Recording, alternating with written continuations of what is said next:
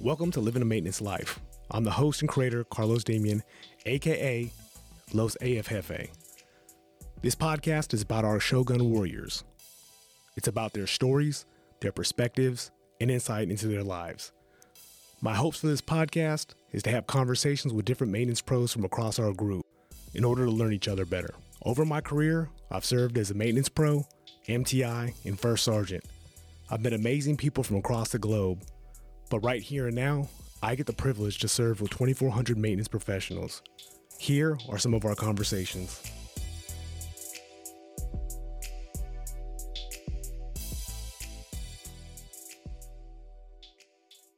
All right, welcome to Living a Maintenance Life. I have a guest from the 44th AMU. Go ahead and introduce yourself. Tech Sergeant Christian Marquez. I work at the 44th and I'm a flight line expediter. So, you got an expediter in the house. Sir, Hardest job in the world? It can be at times. What's the most challenging part of it dude, from your aspect? My aspect is probably dealing with the back shops, I would have to say, Why is that difficult?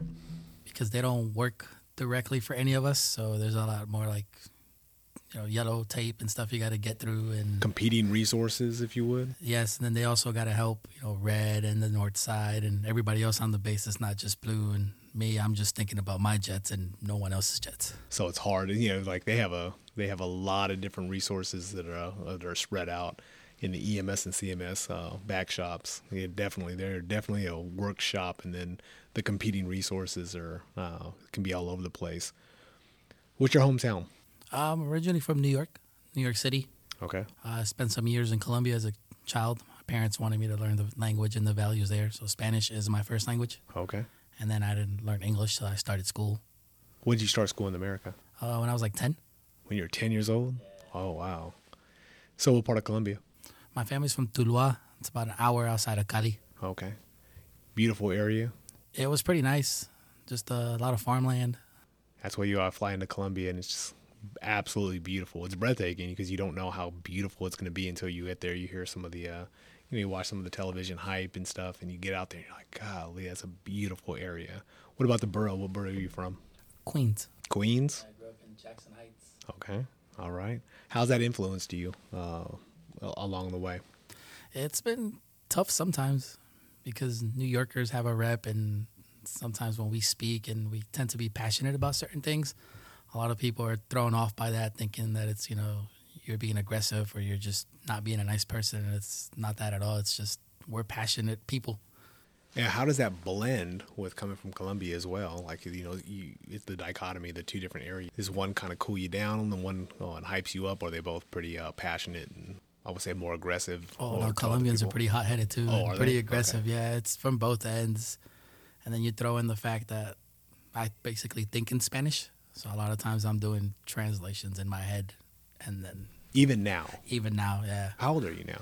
I'm 33. So you're 33, and you still do that, that that mental calculation as you guys go as you go back and forth with it. hmm So how was it reading TOs when you first came in? Then It was different. It took a while. I just, when I was an airman, we had all the paper ones. It's been 13 years since I've been in. So we you were the- right on the precipice of the third. Okay, okay. So we had the paper one. So you just sat in the back of the truck and you were just reading through uh, TOs and stuff like that, just trying to pick up as much as you could and kind of like not let people know that because I didn't want to get made fun of. You know how common that that theme is, though. It is out there. I've had numerous people on this show, and then you know uh, along along my career, they were like, I had to really think about it. There's a, a senior master sergeant that I was talking to yesterday, who was uh, English was his uh, second language. He was born in Puerto Rico, and he he was like, man, I would just not say anything. Like I would act like I knew stuff, and then I would have to go back and then read it two or three more times. And then he said, you know, once you understand the concept of it, you're good. You have a little bit of that as well. A lot of that just not in my head, and yeah, just like the senior master sergeant you're talking about, just go home, think about it, just read up on it some more, and then basically till just stuck. Getting there and stuck. So, you got a favorite quote? You got a favorite song or a favorite movie that like symbolizes who you are? Off the top of my head, like the Fast and the Furious movie, how like family oriented they all are. Okay. and how like they have their little tight knit. They don't have a lot of people outside of it. I'm kind of like the same like way like that. I have a tight knit group of people I trust, and I confine in, and I'm like one of the loyalest people you'll ever meet. And then you get that.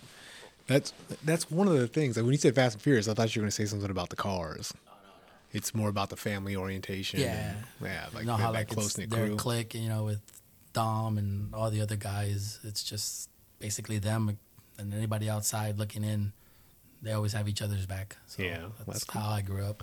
this podcast is living a maintenance life. We live a very different life than a lot of other folks out there in the world. Um, we're maintenance professionals in a, do- a lot of different areas, from back shop folks to our analytics folks over here to folks that work in MOC, to your all your specialties, your crew chiefs, your loaders.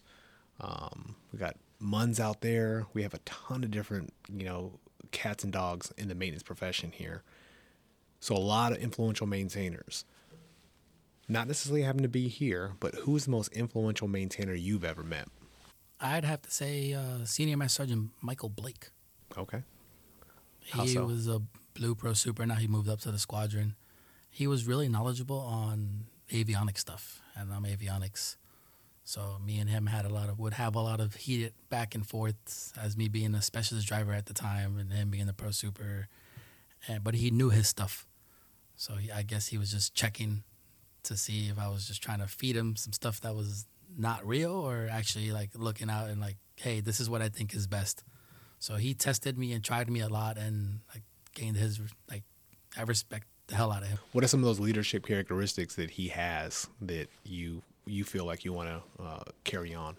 Nothing phases him.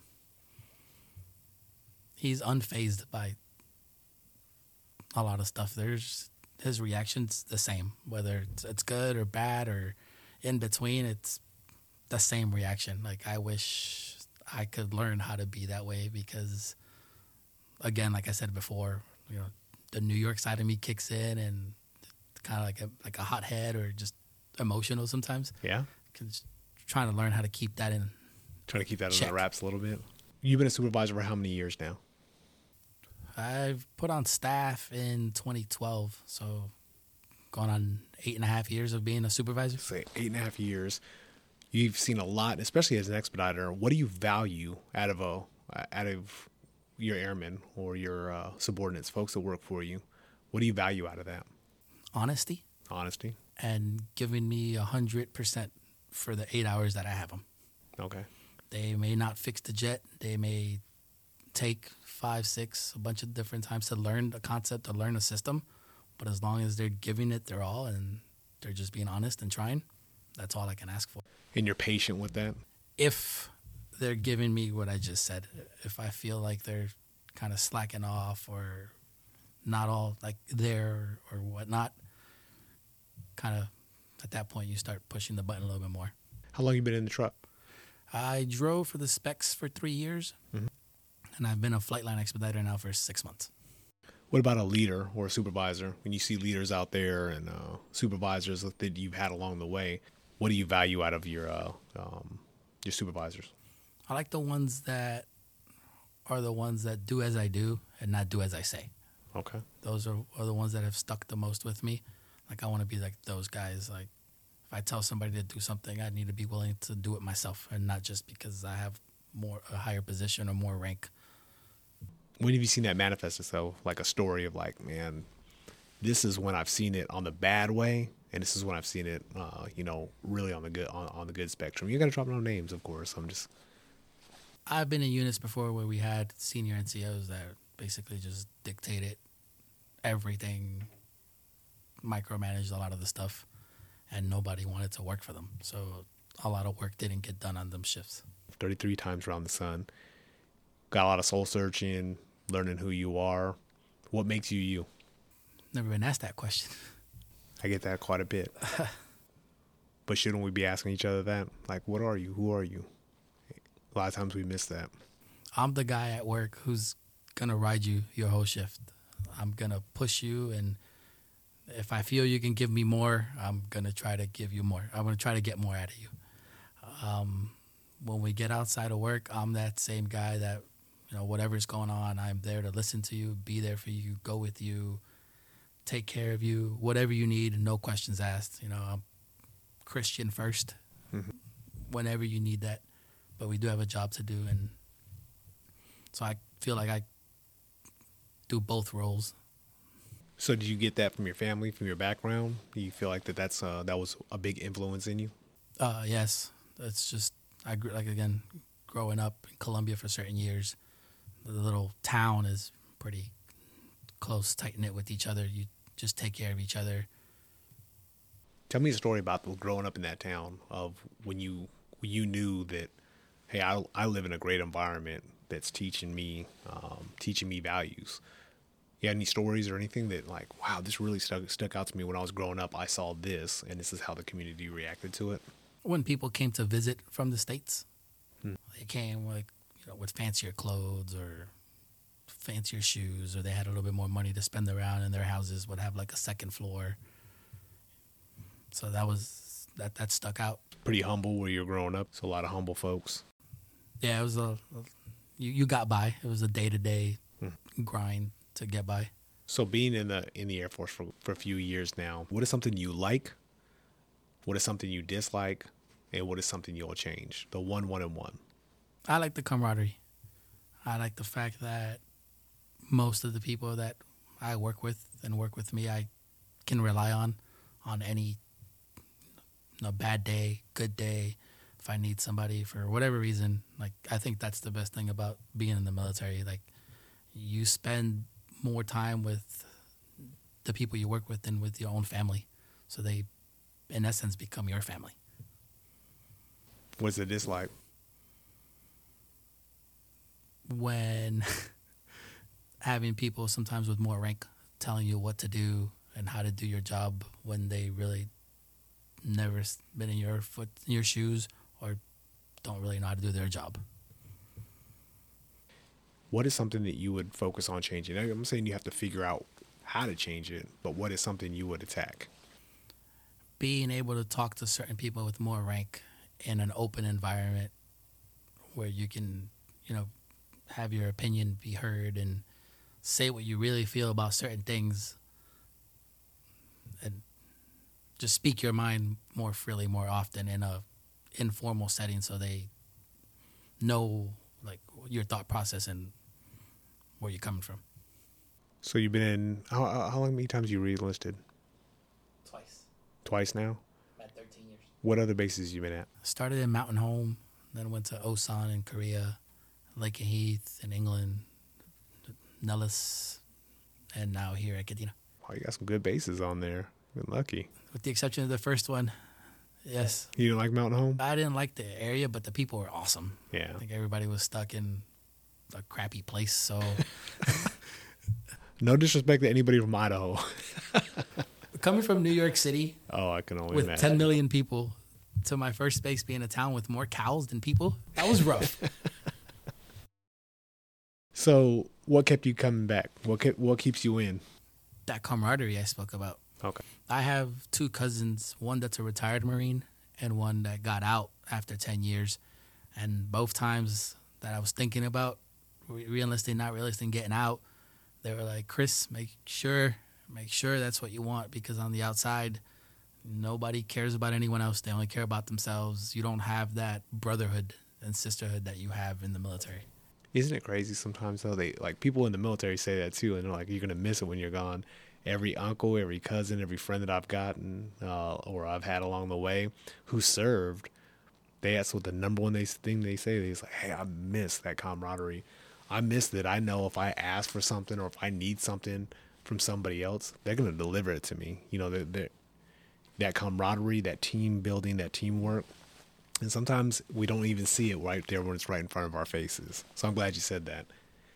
Um, you got married? You married kiddos? No, no married, not married, no kids. So your family's still back home. Are they proud of you? Yes, they are. Uh, my mom has like a wall of Christian. She every little thing that I get I just send it to her, and she loves. She eats it all up. Oh, absolutely. So she's back there, and she's supportive of you. What about your, you know, aunts, uncles, nieces, nephews, cousins? My mom, my grandma, and my sister. So my immediate family is all very supportive of me, and my extended family. I'm the only one that ever left New York. People go to New York, they never want to leave. Oh, absolutely. I go to New York, and I want to leave after ten days. Too many people. Too you crowded. like it the first two days? it's nice to see the family, but after a while, it's like I need my space. I need my car, whatever it is, fresh air. I love New York. Don't get me wrong, but I also love not living in New York. What's the first place that you eat when you go back home? Chinese food. Chinese food. Yes, I didn't expect that. Okay. never fails. What you got a spot out there? Uh, yes, the one that we grew up on. It's like a couple blocks away from the house. Like a mom and pop shop? it's called Yummy's Kitchen. Oh yeah. and they come out there and they just they they they cook it up for you, huh? I call in from the time I leave the airport to have it delivered. Really? Oh yes, by It's the time I get home, for me it is What's the dish? Pork fried rice with spare boneless ribs, Oh yeah. and then chicken and broccoli on it's the like kind of pink on the outside too. Yep. Oh, that's it. Like, That is. that is my go-to dish. Not the home cooked meal, the Chinese food, and then pizza the next day because New York pizza is the best pizza out there. You know, I grew up in California, and I heard that for years. And then right before we got stationed here, uh, my wife, uh, my family, and I were stationed in McGuire. And I had, you know, I've flown to New York. I've been in New York a couple times, but I had no idea. I really didn't appreciate it until after the first that and hoagies and cheesesteaks. And I'm like, man, this when you fold the slice and and that it's dripping, that is the that's the hook there. That is absolutely it. It, it 100% is. Uh, there's no no disrespect to Chicago, but that's a sandwich. that all that bread and all that vegetable stuff. No, it's like you said, fold it in half. Watch the grease. That's a pizza. So you don't you don't t- put the napkin on the pizza or anything like that. I've seen that too. And I thought, yeah, that's why not? Why are you eating pizza if you don't like the grease on it? That's for sure. All right, so you talked about adversity in your career. You talked about having to um, sometimes analyze different things as you, uh, you, you know, as you you were coming up as a young airman. Um, in your life, it doesn't have to necessarily be about, about the Air Force or maintenance uh, or anything. It's a wide open question. What is some adversity you've had to deal with, and how'd you get how, how'd you get past it? a year ago last week my dad died and we were deployed downrange and we had been there for two weeks and the shirts and everybody asked if i wanted to go home and at that point i felt like you know my dad was already gone and he's in colombia and covid there's no point for like to put people through all the jump through all those hoops and stuff to, to get me home so they all took care of me they all got me through that i'm very thankful for those people that were with me at the time. That was probably the hardest thing I've ever had to deal with, and I think the military is what got me through it. Really? Yeah, it made it so much easier than I, it was actually. People they knew what to say, when to say it, how to say it. If I needed space, they left me alone. If I needed someone to listen to me, they listened. I'm forever thankful for that small group of people that were there with me In a deployed environment. in the deployed environment. Yes. so I'm sorry for your loss. Was your father uh, supportive of your career? One hundred percent. I had a few ti chances to go see him, but it was at very inconvenienced times for certain trips and certain stuff. And then, as an avionics guy, you do certain things at work, so it's harder to travel sometimes. And he was like, "No, don't mess that up." He's like, "We'll see each other whenever. We'll see each other again someday or sometime somewhere. We will meet again." So he, one hundred percent Supported you all the way through. didn't want me to mess that up. Yeah, that's that's a it's a special bond between a father and a son because they're proud of you, they're pushing you forward, and they want you to succeed. They want to put, they want to make sure that you know you're taken care of. And then it's probably awesome to you know as me as I watch my boys go out there into the world and try to conquer it. You know, you think that same thing. You're just like, wow, just to get, just get it, Mijo, just get it. Just go out there and you know do your thing. So for the last 13 or so years, what would you tell because i'm sure you give a lot of advice to airmen you give a lot of advice to all kinds of folks out there but what would you give yourself what piece of advice are you giving you Listen to the guys and, girl, and girls that are trying to teach you. They're not just telling you things to hear themselves talk or to show you how much they know. They're legit trying to impart their wisdom onto you. And don't fight them back as much and don't be so stubborn. They're trying to help you and it would make certain things in my career a lot easier to deal with and learn had I been more open and receptive to what those NCOs were trying to do when I was a young airman and, and even a young NCO.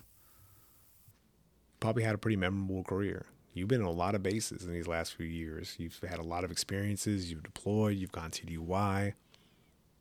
What is a memorable maintenance story that sticks out in your head? Something that could be funny. It could be uh, like somber. It could be anything. But what is a maintenance story that you found to be pretty memorable?